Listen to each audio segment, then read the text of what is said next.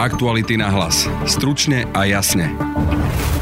Robert Fico ako kandidát na ústavný súd obhajoval politizáciu ústavného súdu.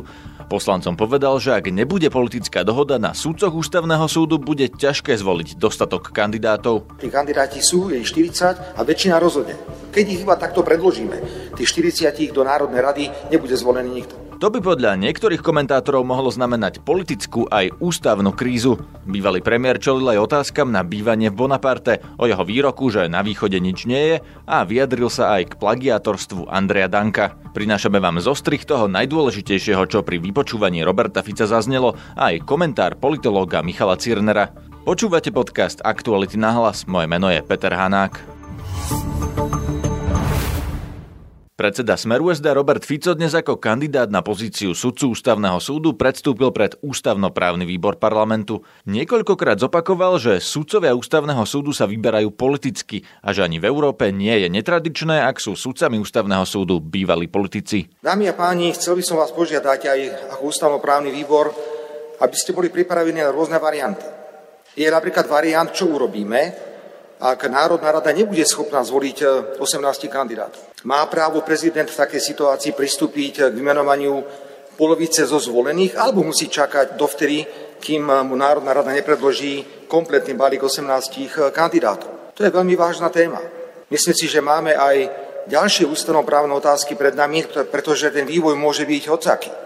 Prosím, uvedome si, že kandidátov v Národnej rade bude voliť väčšina. A to sú politické strany tieto politické strany majú nejakú predstavu o tom, ako by ústavný súd mal vyzerať.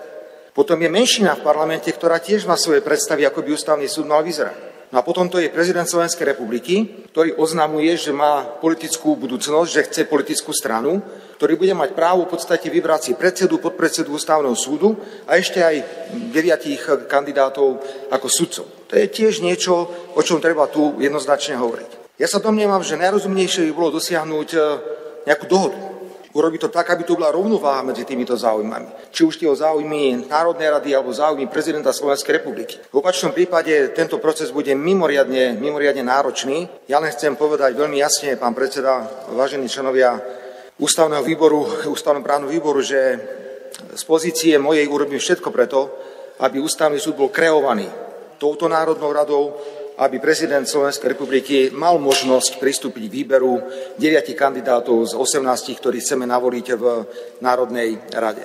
Ale opakovane odmietam pokusy hovoriť, že toto nemá s politikou nič spoločné. Toto má všetko spoločné s politikou, je to o politike, sú to silné politické rozhodnutia, ktoré nás čakajú v najbližšom období a preto sa k nim musíme aj takto postaviť. Dobre viete, že politické strany budú hrať nejaké hry pri voľbe, budú vyberať tých kandidátov Nevzniknú tí kandidáti tak, že ich zvesíme z nejakého klinčeka. Tí kandidáti sú, je ich 40 a väčšina rozhodne.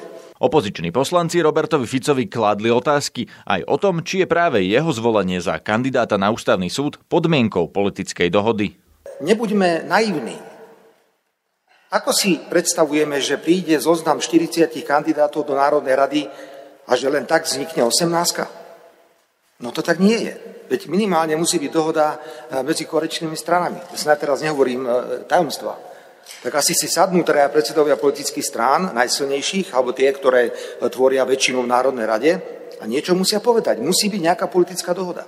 A potom musíme si postaviť otázku, je pripravená opozícia sa baviť s väčšinou na niečom? Čiže ja nie som súčasťou žiadnej dohody.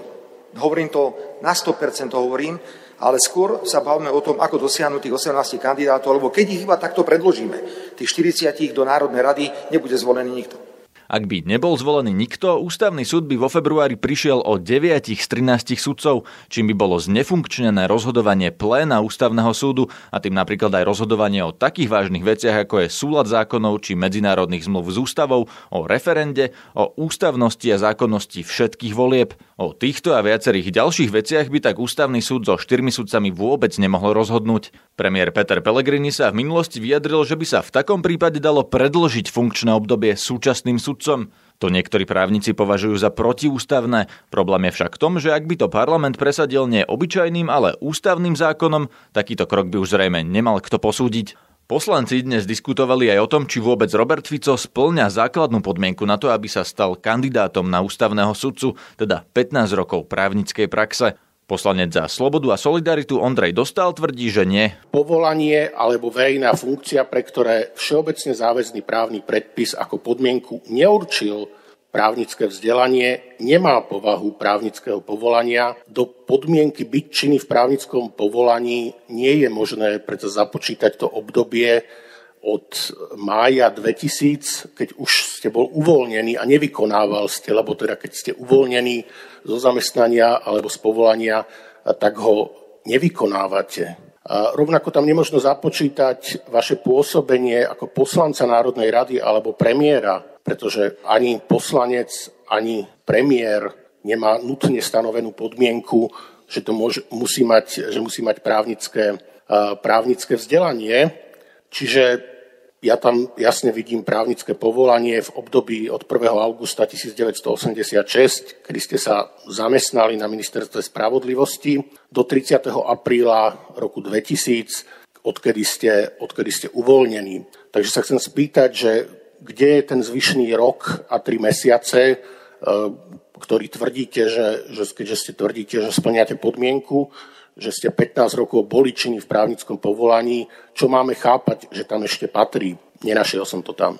Robert Fico na to najprv neodpovedal, tak sa ho Ondrej dostal, opýtal znova. Tu je reakcia. Keby ste dobre čítali, pán poslanec, tak sa dočítate, že ešte v rokoch 2004-2005 som zastupoval na súde e, obete trestných činov. Som neustále v pracovnoprávnom vzťahu na ministerstve spravodlivosti. Som členom advokátskej komory. Jednoducho považujem tento pokus za pomerne trápny.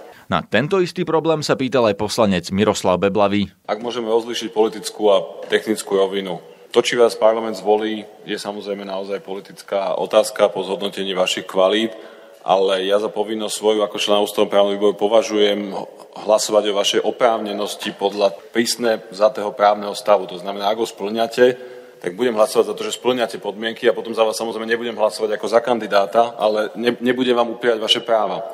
A len chcem sa spýtať, lebo vy ste v jednej vete teraz dodali, že aj po roku 2000 ste vykonávali právnickú činnosť a len ste to v jednej vete spomenuli. Chcem vás len poprosiť, možno tu, alebo ak to tu nie je vhodné, či by ste mohli, alebo vaši ľudia dodať ústavnom výboru nejaký dôkaz o tom, že po roku 2000 ste to ešte vykonávali. Lebo v tom prípade tá otázka, ktorú položím pán dostal na mieste, byť nemusí, ale to naozaj je len technická vec, to nie je ani zhadzovanie vašich schopností, ani, ani ničoho, ale my musíme overiť, či splňate právne podmienky. To nemá nič s vašou výhodnosťou. Môžem doručiť napríklad zápisnice zo súdnych pojednávaní, kde som vystupoval ako splnomocenec poškodeného. No to budem musieť nájsť, lebo nemám to teraz k dispozícii. Iní opoziční politici sa pýtali na bývanie Roberta Fica v byte Ladislava Bašternáka, poslanec za Oľano a člen ústavnoprávneho výboru Jozef Lukáč. Váš výrok že na východe nič nie je, je taký zľudovelý. Chcem sa spýtať, nebude veľký skok presťahovať sa z Bonaparte na východ, kde nič nie je? Ten výrok bol povedaný o nejakej úplne inej súvislosti. Bol povedaný v súvislosti, že nikdy Slovenská informačná služba ani ďalšie inštitúcie neupozorňovali na existenciu mafiánskych štruktúr. To je jedno, či to išlo o východné Slovensko alebo išlo o iné časti Slovenska. Toto bola reakcia, kedy som povedal, že nič také neexistuje na východnom Slovensku a nikdy sme neboli o tomto informovaní eh, tajnými, eh, tajnými službami. A ak vás môžem poprosiť, eh, nechajte moje bývanie mojim bývaním, pretože ja si poctivo za ten byt platím a ja si svoj problém s bývaním vyriešim, ale nechajte to na mňa. To už je naozaj moja vec. Poslanec Boris Kolár sa Roberta Fica pýtal, či by odišiel z funkcie, ak by sa ukázalo, že získal titul podvodom, napríklad plagiatorstvom. Sú tu aj iné neduhy, o ktorých treba hovoriť a privítal by som, keby akademická obec na ne reagovala tak prudko, ako reagovala povedzme v tomto prípade. Nech teda nám povedia, v koľkých prípadoch študenti vkladajú peniaze do indexov, keď to na skúšku. Poďme sa porozprávať o tom, že e, koľko prípadov na Slovensku je, kedy sú sexuálne služby vyžadované za skúšky na školách. Jednoducho tých neduhov je veľmi, veľmi veľa. Ja by som preto nerád išiel do tej polohy, že budem kritizovať nejakého môjho kolegu. Ale keď si prečítate, pán poslanec, moje práce, kedykoľvek, dokoľvek, nakoniec je vám určite jasné, pán poslanec, že, že, áno, že aj v mojom prípade už boli rôzne divoké komisie čítať moje práce, aj v Slovenskej akadémii vied, aj všade, kde bolo možné, lebo si mysleli, že niečo nájdu. Ale ja nebudem v žiadnom prípade tu atakovať nikoho. Nepovažujem to za šťastné, že takýmto spôsobom sa útočí na predsedu Národnej rady Slovenskej republiky. Ďalšie otázky boli napríklad na interrupcie či práva sexuálnych menšín na adopcie detí. Robert Fico by v týchto otázkach nič nemenil. Pri otázke, či sa zúčastní voľby ústavných sudcov, teda či bude hlasovať aj sám o sebe, Robert Fico povedal, že ak zotrvá na svojej kandidatúre, voľby sa nezúčastní. Či bývalý premiér splňa podmienky, bude výbor hlasovať zrejme v piatok. Voľba kandidátov na sudcov by mala byť v útorok. Čo znamenajú výroky Roberta Fica, najmä tie o politickej dohode a možnosti nezvolenia sudcov, som sa pýtal politologa Michala Ciernera. Naznačil viac menej to, že pravdepodobne dôjde k nejakej forme obštrukcie pri volení kandidátov na ústavných sudcov. Tento scenár sa spomína z toho hľadiska, že prezident Kiska sa vyjadril v tom zmysle, že by nevymenoval Roberta Fica za ústavného sudcu a už vôbec nie za predsedu ústavného súdu ak by v parlamente nejaká forma obstrukcie existovala, tak by mohol týchto ústavných sudcov menovať až e, novozvolený prezident. V prípade, že to bude napríklad Maroš Ševčovič, bolo by možné, aby sa Robert Fico dostal na ústavný súd do Koši. Aké to bude mať podľa vás následky na politiku na Slovensku v najbližšom pol roku?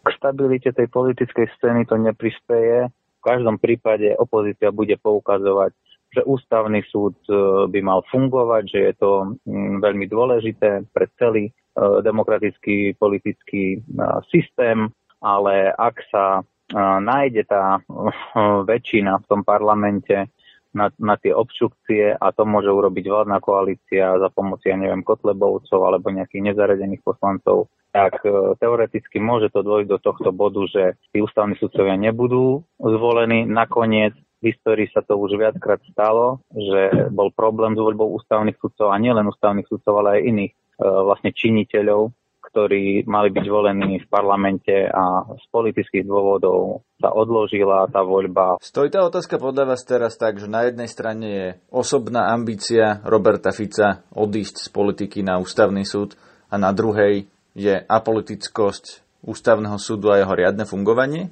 No, neviem, čo je na druhej strane, ale to, čo ste povedali ako prvý bod, tak osobná ambícia Roberta Fica určite je opustiť tú vrcholovú stranickú politiku, aj parlamentnú politiku a odísť na, na ústavný súd. Je to, je to definitívne a tomu sa bude prispôsobovať určite vládna strana Smer SD, z rôznych príčin, nielen preto, že Robert Fico je predsedom, ale aj preto, že premiérom je Petro Pellegrini, ktorý by mohol potom prebrať tú politickú stranu. Pán Cerner, možno to bude znieť ako naivná otázka, ale prečo nemôže ísť Robert Fico do normálneho politického dôchodku ako iní bývalí premiéry? Napríklad aj Mikuláš Dzurinda je niekde v Bruseli v, nejakom, v nejakej mimovládnej organizácii, nepotrebuje byť v súdnictve ako bývalý premiér. Prečo Robert Fico potrebuje práve ústavný súd na odchod zo svojej politickej funkcie.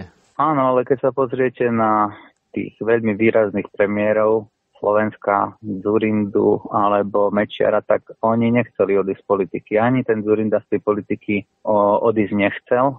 Nakoniec e, nedopadol dobre odišiel tiež z vlastnej politickej strany, bol vymenený ako predseda. Aj dodnes nejak latentne čaká na ten návrat, ktorý sa pravdepodobne neuskutoční a pri tých vrcholových politikoch je, je veľmi zložité odchádzať z tej politiky, pretože je veľmi ťažké povedať, že, že už stačí. Málo kto to dokáže, minimum tých politikov, pokiaľ nie sú nejako porazení alebo zrazení. Je to egu Roberta Fica teda? celý, celý tento problém okolo ústavného súdu a ak nebudeme mať dostatočný počet sudcov ústavného súdu, aj to bude otázka ega Roberta Fica?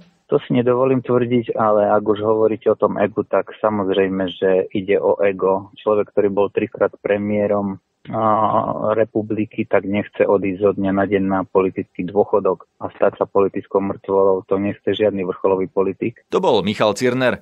Ak vás zaujíma téma o ústavnom súde, tak na webe Aktuality.sk k nemáme množstvo zaujímavého obsahu, najmä rebríček najlepších kandidátov, ktorí pre nás zostavili špičkoví právnici aj s profilmi prvých desiatich. O možnej ústavnej kríze, ktorá by nás čakala, ak by parlament nezvolil kandidátov na ústavných sudcov, sme hovorili v podcaste z 18. októbra, ktorý nájdete pod názvom Chce smer zničiť ústavný súd? To je z dnešného podcastu všetko. Počúvajte nás opäť zajtra. Nájdete nás cez iTunes, Spotify, Podbean, Soundcloud alebo Google Podcasts a všetko nájdete aj na facebookovej stránke podcasty Aktuality.sk. Zdraví vás Peter Hanák. Aktuality na hlas. Stručne a jasne.